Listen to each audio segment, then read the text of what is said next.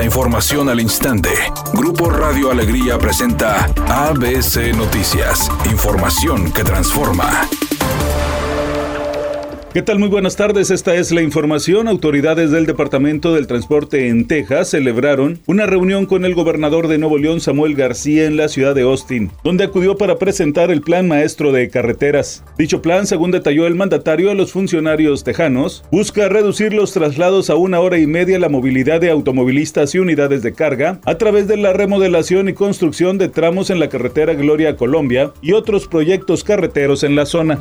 La Cámara de Diputados aprobó reformas al Código Penal Federal para castigar con penas de 30 a 45 años de cárcel a quienes intenten cometer un feminicidio. Asimismo, se aprobaron modificaciones al Código Nacional de Procedimientos Penales y la Ley Nacional de Ejecución Penal a fin de que se aplique prisión preventiva oficiosa para el feminicidio consumado y feminicidio en grado de tentativa. La diputada Adriana Campos señaló.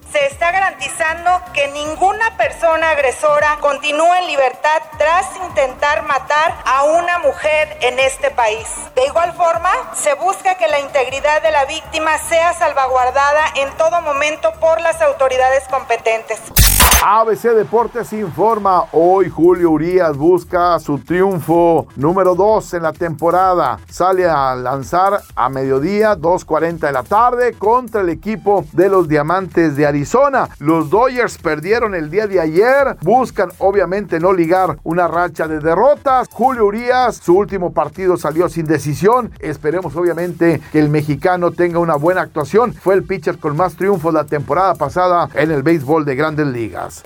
Por primera vez, la actriz mexicana Salma Hayek compartió la portada de una famosa revista internacional, ni más ni menos que con su hija. En las páginas interiores compartieron algunas de sus vivencias y comentaron aspectos nunca antes conocidos, como lo que hacen en familia. Temperatura en Monterrey 24 grados centígrados. ABC Noticias, información que transforma.